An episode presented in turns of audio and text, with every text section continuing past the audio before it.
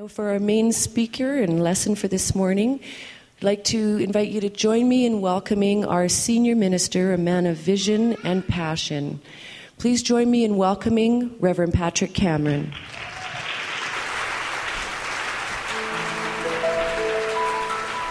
Good morning. Thank you, Reverend Kathleen.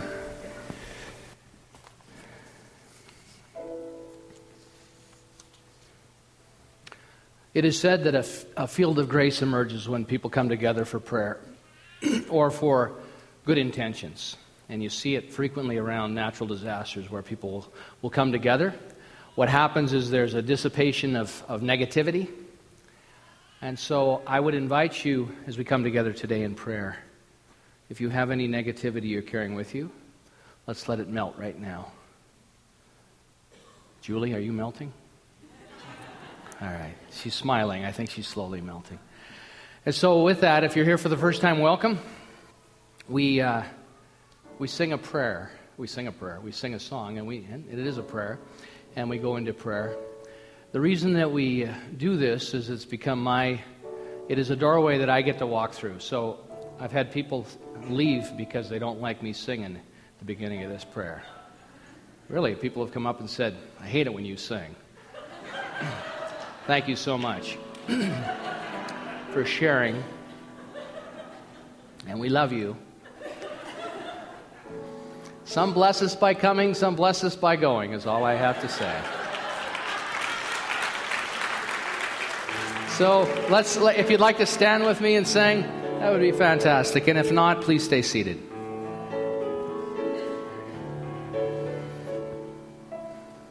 In this very room, there's quite enough love for all the world, and in this very room, there's quite enough joy for all the world, and there's quite enough love and quite enough power to walk through our every fear. For Spirit, one Spirit, is in this very room, in this very room, in this very room. And so I invite you to know with me as we come together in prayer, in affirmative prayer, not begging or pleading, but affirming and knowing and welcoming and surrendering to this infinite power and presence that is that we are immersed in, that God is everywhere present, that we are immersed in Spirit. There is not a place on this planet that Spirit is not expressing, revealing itself, either in the visual, in the intuitive, in the hearing of the notes. This song is God's song. And so I give thanks this day to be remembered of that. I count the blessings that are just amazing, amazingly present in my life. A mind to think, a mind to choose, a mind to comprehend and digest ancient wisdom and take it and internalize it and reveal something about myself that I never suspected ever. To live in that mystery, to live in the unknown and to welcome it and understand I don't have to understand any of it or all of it to move into that state of grace. That this infinite power and presence is always saying, welcome, welcome, I love you. I love you. I support you. So may you and I open to that idea this day. Whatever is important and right for you and I to be made known in our intellect, in our heart, in our intuitive knowing, whatever it may be, let us welcome it, knowing it is all good, it is all God. And with that said, I know that we have welcomed a state of grace here, that we are shifted and changed from the time we entered these doors into the collective oneness of grace. For this I give thanks, knowing that these blessings continue to pour themselves forth in our lives, in my life. For this I give thanks. I am so grateful for this day, this moment. It is beautiful. It is perfect. And I love what is. For this I give thanks. We release these words knowing that the perfection that we seek is already complete in the mind of the one. For this I give thanks, and together we say, and so it is. Please be seated. Thank you for standing with me. All right.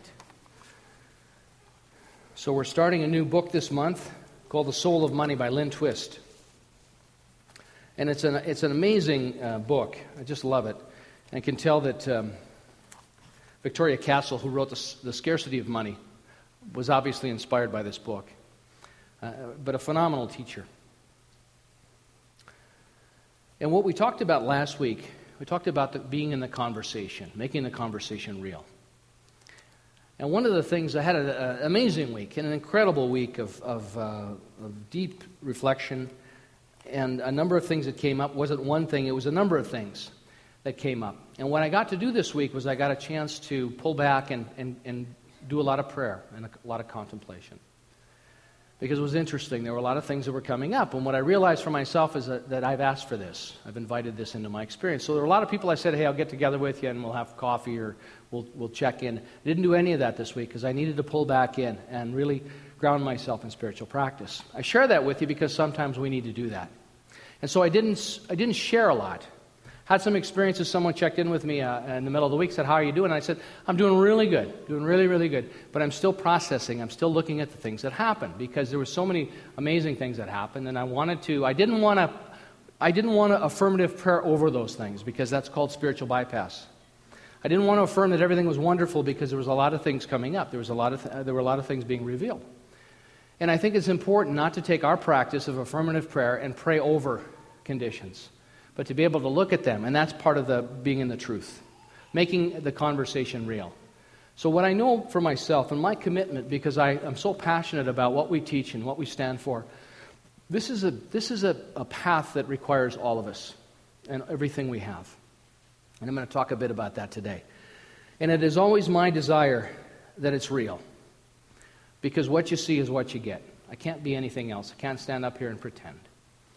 And I'm in this with you. And I want so badly for everyone to capture the, the grace that is available to us, that when I hear people struggling with their stories or with the way things have to be, it breaks my heart.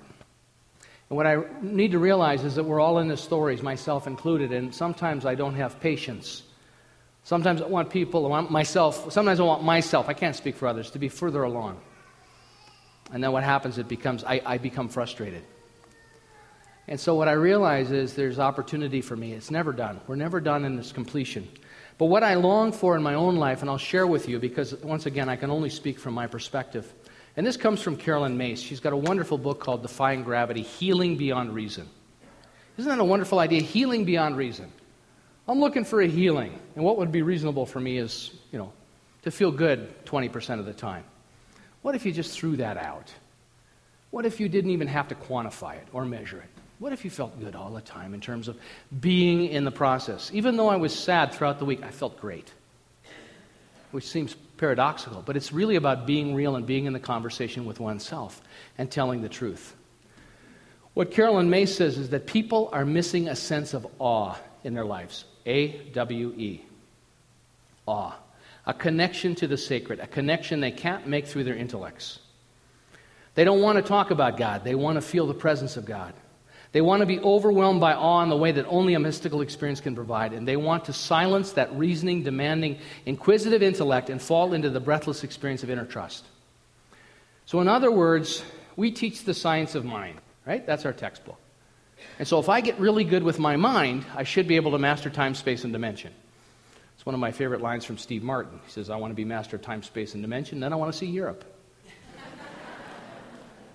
And I think it's appropriate. It's a mystery.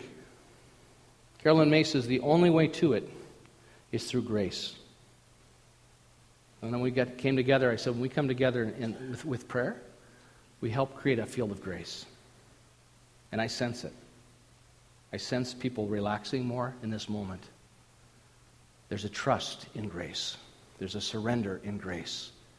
I said, put down your negativity. Just put it down for the next half hour. You can pick it. We'll leave it at the door. You can check them with your coats in the back.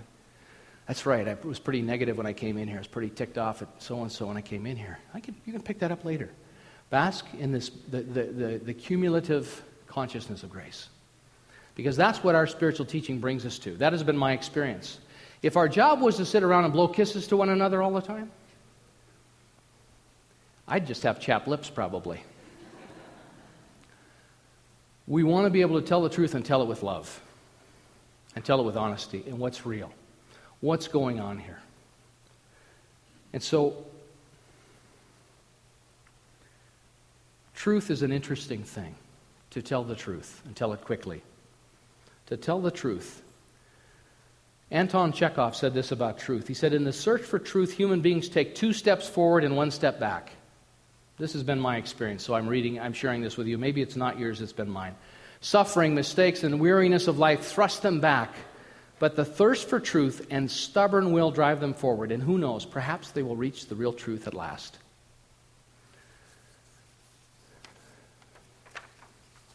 I want to share with you what Carolyn Mace had to say about truth. So I think it's it's profoundly important.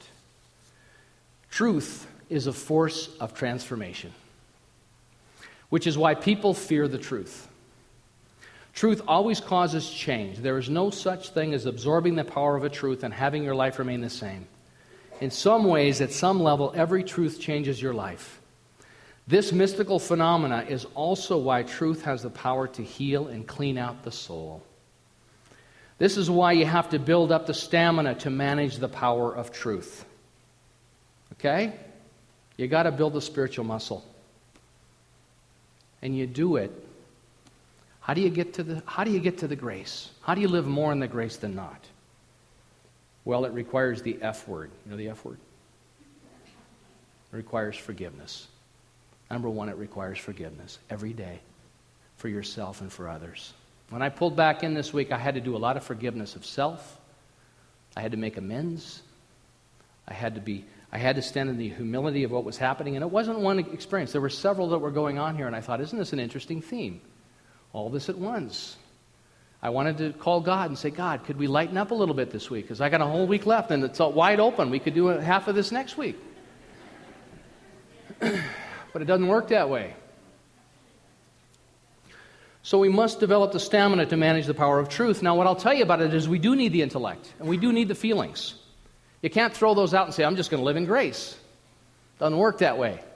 Because you've got to be able to look at the conditions of the life and the, of your life in this situation and, and take from it the understanding and the wisdom and the clarity and the ancient wisdom that is seeking expression by means of us and applying it in some meaningful way so you know wh- what path you're on. What path are you on? These three men are winking, blinking, and nod. Are in the west, rest home, and they're elderly. And so they send them down for an evaluation to see how their memories are. And so Winkin, they're all three lined up, and the doctor comes in and says, Winkin, what is three times three? And Winkin says, Monday. And so he, he asks Blinkin, he says, Blinkin, what's three times three? He said, two eighty-five.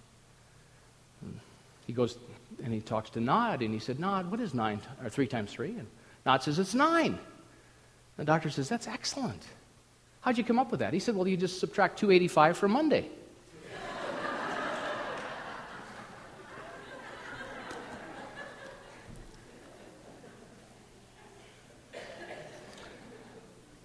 You have to build up the... St- See, I have to throw something like that in because you guys get so serious when I start talking about truth. Okay? I just need to lighten the mood so we can continue to sustain the state of grace. So let's hear it in grace. Because I'm sharing with you. I'm having a conversation with you. I'm not... I'm not pointing at you and, and imposing anything upon you, but I'm sharing ideas that I think are, are beautiful and powerful. This mystical phenomenon is also why truth has the power to heal and clean out the soul. And this is why you have to build up the stamina to manage the power of truth. The temptation to counsel others for personal gain is precisely what, what requires us to continually revisit our dark passion and work with the graces. You cannot reflect on the influences of your, of your dark passions once and think that you're done with them. Okay? They're always going to be there. What you bring is consciousness to them. And now onto the uh, onto the graces. Once you are aware of these shadowy forces, you must remain in intimate contact with them, just as you remain in an ever-deepening relationship to your graces. No one, no one lives just in the light, any more than he lives only in the dark. The day contains the night, and the night always moves into the day. Like the black dot within the white swirl in the yin and the yang symbol, the same is true of our natures. So what are our natures? I share with you a little bit of what I think there's There was a wonderful man that lived, passed away in three ninety-nine. His name is Evagrius Ponticus. And he was an Egyptian monk. He was called one of the desert fathers. And they went out and they lived in the desert. And he, he took upon himself the task of detailing the different traps and temptations that distort understanding by imposing on the mind some false perceptives, perceptions. Evagrius called these traps logomos, or logismos, thoughts that bewilder and befog the mind so that slowly, bit by bit, we drift away into a world of self-destructive fantasy. And I shared two of them with you last week, but I have all eight. Someone emailed me this week, wanted to know the seven deadly sins. This is what inspired that idea, but these are not the seven deadly sins. What, what Evagrius called it was the eight traps. The problem, Evagrius, lay not in bad thoughts, but in a process of bad thinking that is really wrong vision, seeing things from our fears and our fantasies. Unrealities, rather than seeing things as they are, truly as they are.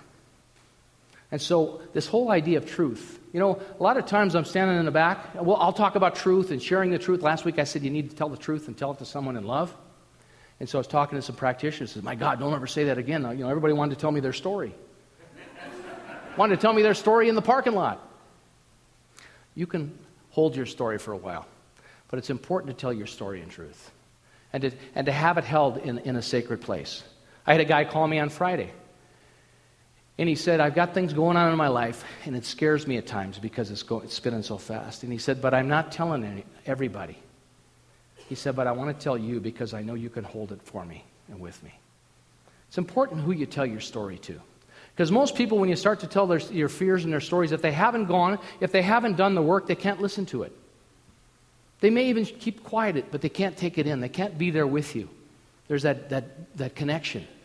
You want consciousness. You want healing in sharing your story. The other part of it is that after you share it in love, you don't get to tell it again. You don't get to keep telling it over and over again. So make sure you're ready to tell it one last time. Because that's your story, and that's the facts of your life. But we are here to take dominion, and we're here to welcome in a new experience and a new story. And how do we move out of that story? Surrender. It's forgiveness. It's telling the truth to ourselves. It's telling the truth to ourselves. Where have you let yourself down? Pull it into your awareness. Where have you lived from your darkness? In Lynn Twist's book, The Soul of Money, she said, we are conditioned on this planet to think there isn't enough. And we got to have enough for our group, whether it's our family or our church. And it's just an idea we've bought into. Many people have the story, I don't deserve, or I'm not good enough. You see, I hear it over and over and over again. Every week we come together and I tell you, you are good enough. You do deserve. And you say yes, and you pick the story up as you leave. But it's simply building this spiritual muscle. And for me, it's having the patience to keep bringing the conversation back to what I think is true and honorable and honors everyone. And so we can fall into these traps, as Evagrius said. There's eight traps. They're not the seven deadly sins. They're eight traps. Now, he found this in three ninety-nine. He went out in the desert. The first one is gluttony. And he went out into the desert and he decided that he was going to eat as Adam and Eve ate. And he almost killed himself eating that way. He realized, you know what? This is a bit extreme. I think I need to eat, go back to the way I used to eat. But he tried it. Gluttony is the first one. And gluttony is not about consumption over and over, although it is. How much food is enough? How much alcohol? You know, they say with a with a drunk, one drink is too many and a thousand is not enough. Gluttony. Anxiety is about, he talks about anxiety about one's health or becoming ill. And what he says is don't waste time worrying about what thinking can't change. Wouldn't it be great if we could do that? If we could stop worrying about the things that thinking can't change? It's really the prayer of Saint Francis. That's wisdom. And the virtue, the virtue to work towards, because I'm, you know, I'm dumping this, this trap on you. The virtue is sobriety, to show up clear. Is this true? Is this real? Is this, does this need to be said? Many of us, many of us process out loud. This week I just had to pull back in and listen and pay attention. And every time there was something that came up, it was either an op- uh, it was either an opportunity to surrender. I don't know. I, there's so much of it I don't know, but I I, I have enough experience to know when, when I need to hand it off. I don't know, but something within me does know. You know, I tell you, when I do spiritual practice, I almost I was going to do a song for you today. I'm going to do it next week. But one of the things I love about it, I, I re- started playing the guitar again after twenty years. I started playing the guitar, and I tell you, when I get a song together, I, Jordan helps me. I, it, it brings me to tears. He said, "Man, I've never worked with anybody that's so emotional." And and for me, it's the joy. And when I'm in the song, when I'm playing the song and I'm I'm doing the chords and I'm singing the music, I can't think. I can't pull my story up. And I'm so grateful, because for so long I wanted to jump back into it. But for number one, I was always busy earning money, working so hard, working ninety, one hundred hours a week, trying to provide, struggling to provide and bring enough home and bring enough home on time. Because I didn't deserve. And when I finally created a space in my life for that to happen, all of a sudden I can go back to the music, which for me is spiritual practice. It puts me in that space. In my meditation, people ask, "I don't know how to meditate." What I do in my meditation, I stop thinking. And I have certain practices I do. I talk about it all the time. If you can track your breathing and rub your fingers together, you can't think about anything else. You can only do those two things at one time. It creates a spaciousness for me. I don't have divine revelation. There's not a book being written through me right now when I do that. I just stop thinking. Because my stories aren't true. They're just my stories, and I know they're not going to take me to the place that I want to live in. I want to live in that I want to live in that God-inspired life. And if I thought that me telling you my stories over and over again was going to inspire me every week, I would empty this place out in three weeks. I know I would. So it's sobriety. The first one, gluttony. Anxiety about health or becoming ill. Don't waste time worrying about what thinking can't change. Number two is fornication or lust. Imaginary entanglements, thoughts of a variety of bodies, and focusing on parts of bodies, all of which can lead to an obsession with the unreal rather than an attempt to cope with what is really here in front of us. three dollars and ninety-nine cents. What, how much money is spent on pornography in the world? I'm not making it. I'm just saying observation, but it's billions of dollars. So what it is, it's a trap. It's just a trap. You know, people people come into me all the time and say, I got this, I got this trap going. I say, well, how long do you think that'll keep serving you well? It's none of my business to say it's right or wrong. It doesn't represent what I stand for. It's not where I want to put my energy, but I, me telling him that that's bad and wrong is not going to change anything. That's just going to give him more guilt and shame. So t- let it let it take you to where it needs to take you, and maybe one day you can put it down. And maybe not. But I can't withhold my love and support. Because the other thing I can do, which I've done most of my life, is judge that. That's just a call for prayer. That's just a lack of grace in one's life. That is taking, that is taking what can be quite sacred and wonderful and turning it and objectifying it and making it a thing. And we don't talk about that. That's why the conversation, make the conversation real. Does this serve a greater purpose? The third one, avarice, the love of money. Futile plans for an unreal future, a preoccupation with hopes and fears, with, imagine, with an imaginary future. Hoarding money or anything else reveals a lack of faith. Leave the future to God. It's a lack of faith. Set your intention. Know what qualities to embody, and let the universe, un- let it unfold for you. That's why we release the prayer. I release these words knowing I've impressed upon the infinite intelligence of the One this new idea. But my idea might not be the perfect expression, so it's this or something greater. That's why we don't outline. It's this or something greater. What wants to have its way by means of me? And what must I become to fulfill that call? What must I become? This last week when I was doing all this work, I realized I've asked for this. I've asked for this to elevate my game. And my passion about what we teach and my passion about showing up and making the conversation real is my priority, because I want the best for everybody. I want the best for everyone. And, and as I said, if we sit around and blow kisses to one another and make and pretend it's all perfect, I don't think that's what we want to do. I think that's why this teaching is so difficult and challenging. Because when you come in and you realize you deserve and you're a winner, we use all that language. But if underneath you're not feeling like a winner, you're holding on to your story, you're hoarding your story. Like you hoard your money. As Lynn Twist says, the way we deal with money is the way we deal with everything. Because there's nothing more intimate than people's money. There's no place in your life. It's true for me. Is there going to be enough? Am I going to make it to the end of the month? Am I going to be able to retire? All of those fear-based ideas. The fourth one, so the, the so the quality for the second one, lust, is innocence. I think I skipped the quality. It's innocence. This idea of just being innocent. Going back to our divine nature, which is innocence. The third one is avarice, the love of money, which is non-attachment. The fourth one is envy, obsession with the past. A haunting remembrance of the old days, those happy days now gone and never to return. Distress over deprivation, to include a kind of depression, a cultivated sorrow. I blew my chance. It's all over. It's never too late. Much of the pain of spiritual suffering comes from a wallowing in wishes and fantasies of things being other than the way they are. And the quality there is equanimity. It's balance. To be able to step up in your life, whatever's going on in your life, say, man, this is a beautiful day. I am finding blessings everywhere I look.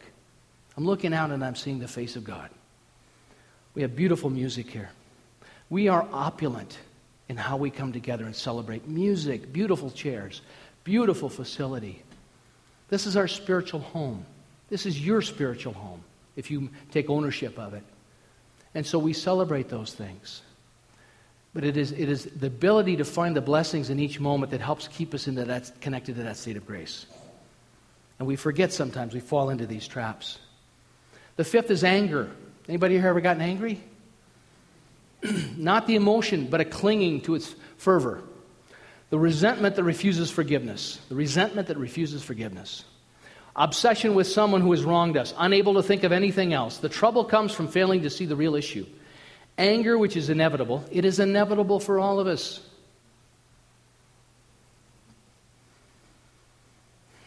Is not to be squandered by focusing attention on the wrongs of others. It should be directed at our own faults and especially at how we have wronged others, thus moving us to make amends. So, excuse me, to do something kind, even for people who have offended us. To be so so clear about forgiveness, so clear about forgiveness that we forgive and forgive immediately. Spent a lot of time in forgiveness this week for self, for myself, and where can I make amends? And it's perfect. It's perfect. To stay in it and, and to extract the value of it so you can continue to have the real conversation. And to hold people accountable and hold oneself accountable. Hold the highest standard you possibly can for your life. When people show up and are living from these things, what I tell them now is that doesn't represent me. I don't think I want to go there with you. I don't have to fix them. You don't have to change anybody. We don't have to be the, the hall monitor for the world. I always wanted to be hall monitor when I was a kid in school, but they wouldn't let me. They put me way in the back. I went to a Catholic school. The nuns would always put me in the back. Usually there were rows. I was in all. I was in the. I had the row all to myself. I was in the back, and you have no idea how hard it is to entertain everyone from that position. Very frustrating. But I did a pretty good job. I want you to know. So anger. The quality for that is serenity. Serenity. Relaxing into what is. Being at peace with what is. Number six is self-pity, listlessness or boredom in which nothing engages our interest or appeals to us. Walking around in prickly tedium. What's the use? Nobody cares and nothing matters anyway. Melancholy and self-centeredness. The quality is right action. And the two most treacherous, I shared them last week, but I'll share them again, is vainglory and pride. Number seven is vainglory, daydreaming about one's own magnificence and imagined glory. It's living in that fantasy. And if you, if you, we talk about visualization and seeing yourself somewhere, that's different than this. Vainglory is this, this, this idea about how great we all are, and it's not based in reality. We have this moment to live in. I hired a guy one time to work for me back in Southern California, and he, he showed up and he told me, he says, I'm a leader of men. And, you know, I'll help you, and, and on and on. It was a beautiful speech. I could tell he'd been rehearsing it for years. And his name was Monty. I'll never forget Monty. And then Monty would show up. We'd start at seven. Monty would show up every day about ten fifteen, ten thirty. And after about three days, I said, Monty, as a leader of men, I need you to be here at seven o'clock so that the men can be led somewhere. And Monty was a good guy, great guy, but he'd made up a story about himself. And I had to look at what we were doing and what we were trying to get done, and his story didn't line up with what my purpose and mission were. So I got a chance to tie the Monty back to the universe. You can tithe people back to the universe. You can, and you can do it with great love. But I'll never forget Monty telling me he was a leader of men.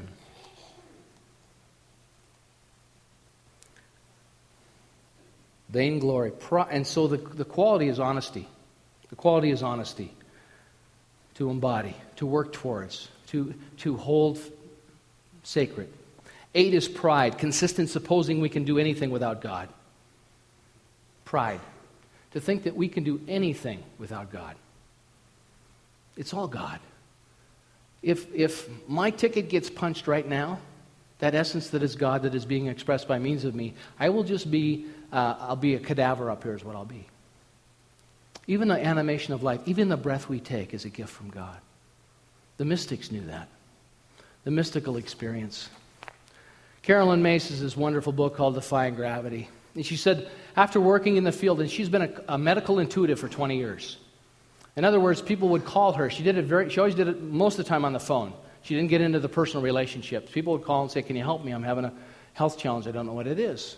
And she didn't talk about it much. She she talked about herself as an author and a writer.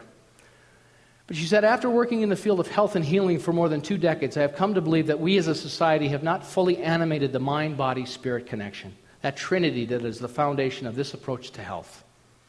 For a simple reason, we are still enamored of the more familiar power of the mind and, the inti- and intimidated by the less familiar, the mystical and the transformational regions of the soul.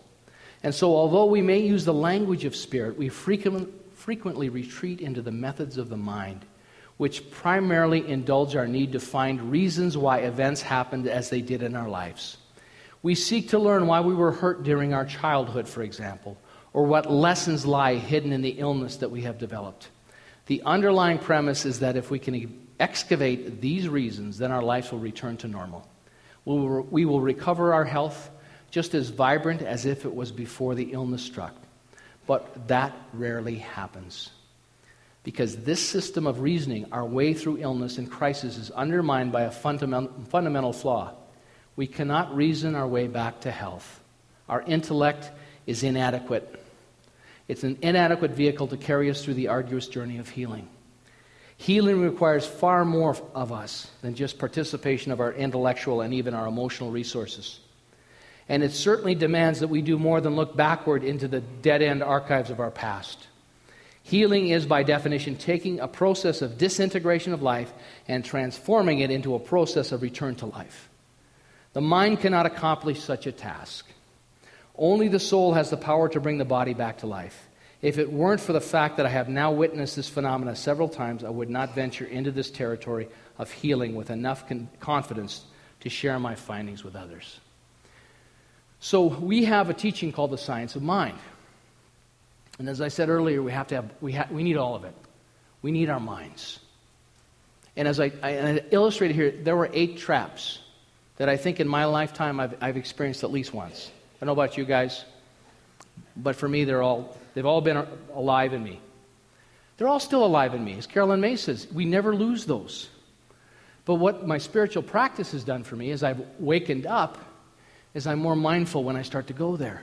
I go, oh, there I am worrying about the future. There I am worrying about not enough. And I'm, and I'm wise enough now to know that the only way to, to ground myself in something that's productive for me is this, to find the blessings in this day. To stay present with myself, to put my story down. As I said, I got great stories, really compelling. When it was this big, should I tell you the story about when it was that big? A little guy like, no, I won't go there. Okay.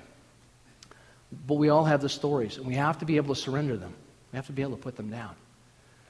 And it's a challenge, because they're so compelling, because we wear them. We wear them so closely. Carolyn Mace has this to say about this idea, this activity. She says, the people I know who have experienced healing told me that they were able to detach from pre-existing images of God. You even have to put down the idea of what God is, it, which means I don't know.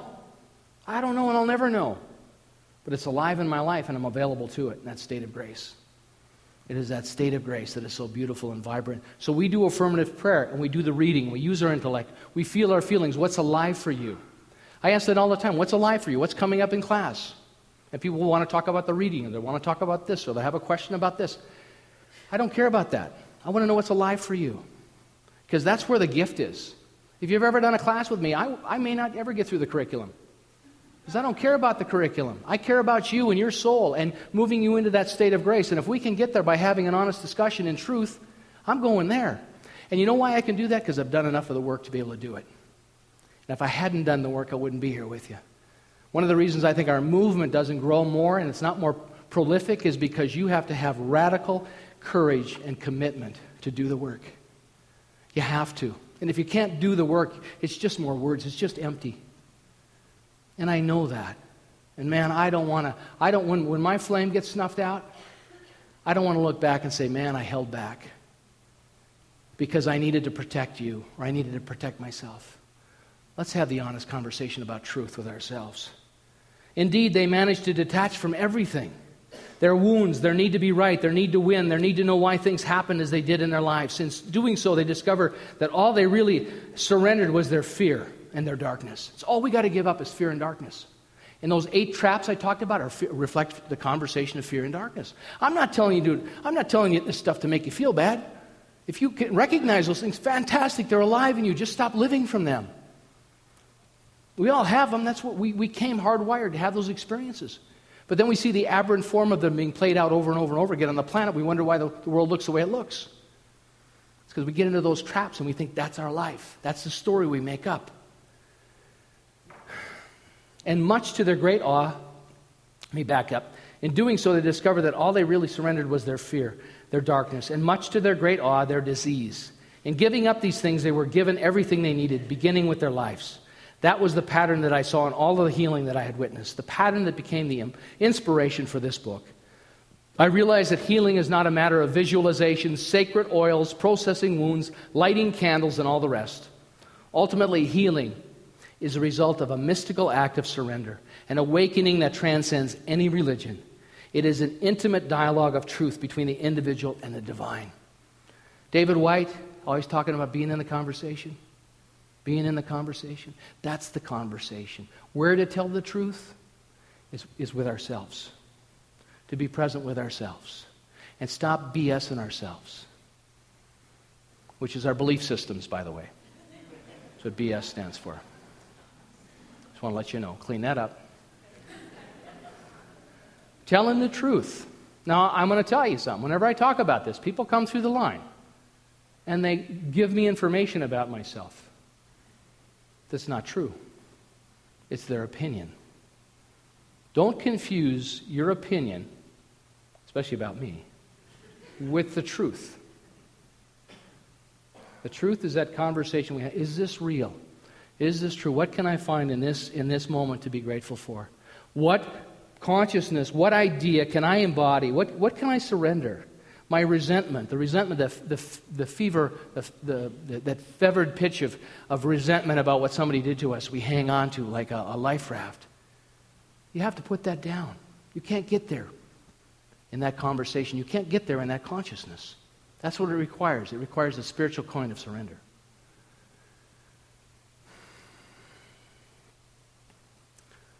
Police get a call one day, and they go to a home, and there's a woman standing there over her husband. And she's holding a golf club. And so the coroner arrives. They pronounce the man dead. And uh, the police officer said, this, this is your husband? She said, yes, it is. And the golf club's got blood on the end of it. And she said, did you hit him with the club? And she said, yes, I did. Maybe, you know, how many times? And she said, well, maybe six, seven, eight, nine times. I don't remember. But put me down for a five.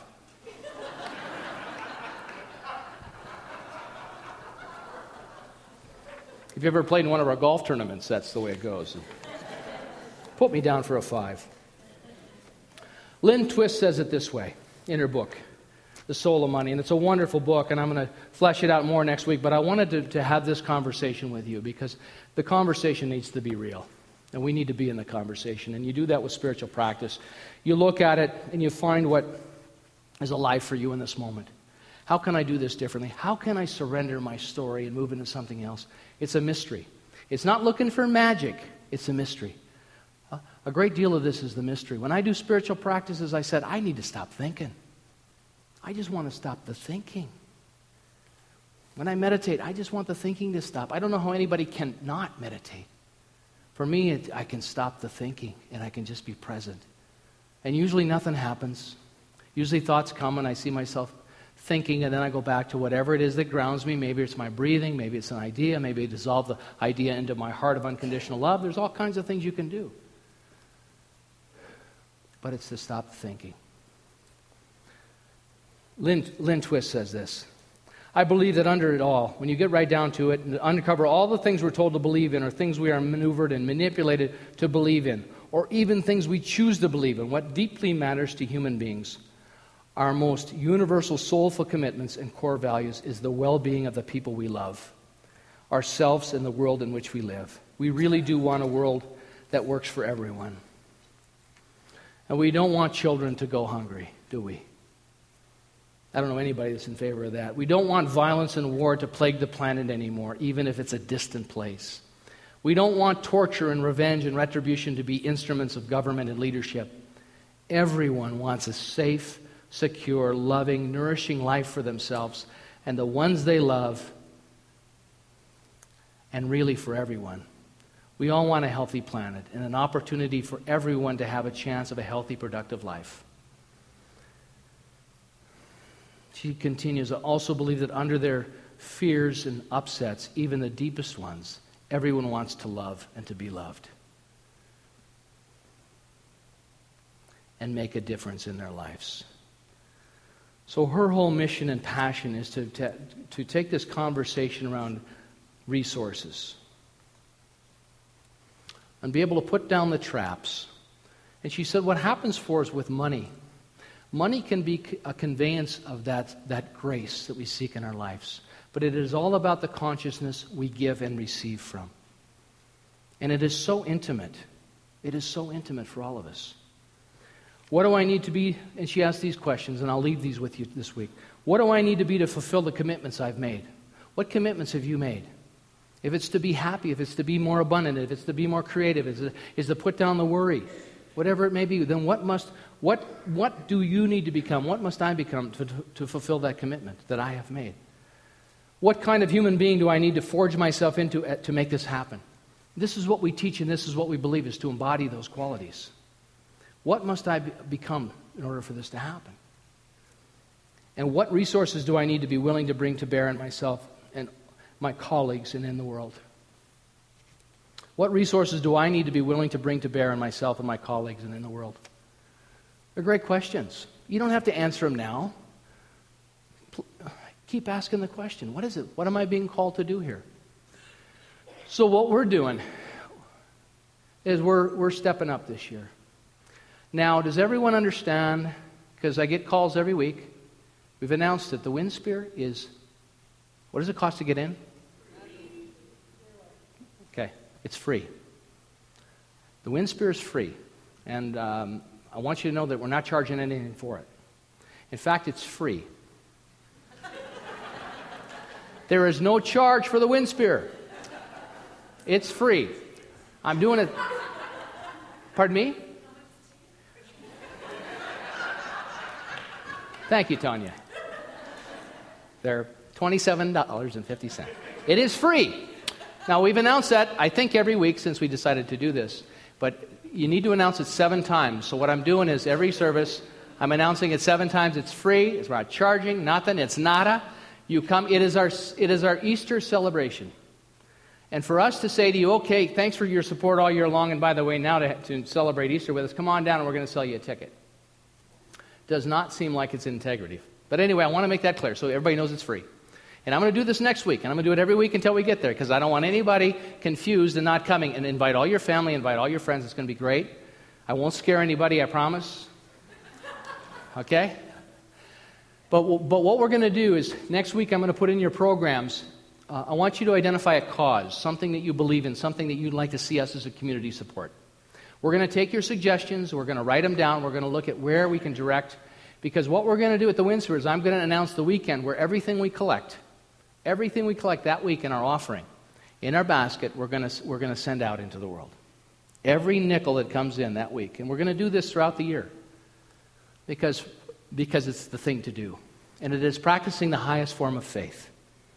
And I want you to be part of this. I want your genius and I want your willingness, because money is a tool. And it is practicing that highest form of faith and taking a stand in the world and saying, we support this. And we'll figure it out. The collective consciousness, the generosity of this environment will guide us in that. So I just want you to give some thought this week. When you come back next week, you'll have a form in your program. Write something down. Let us know, because we don't know all the great things that are going on in the world. We've helped build schools in Malawi. We've helped with the One Campaign. We just, we've supported a number of things, but we're excited about this. We've made a commitment as a community, as a, as a spiritual community, to practice this and practice it openly and share this with you. So I, I, I want you to know this is your opportunity. And from that, from that action, from that, that generosity of spirit, we'll see things crack open for us. We'll be challenged, and we'll be called to certain things we can't even imagine. But we know that, because that's part of the mystery. So thank you for helping be in this, this field of grace this day with me. Thanks for living in the mystery with me. The best truly is yet to come, and so it is.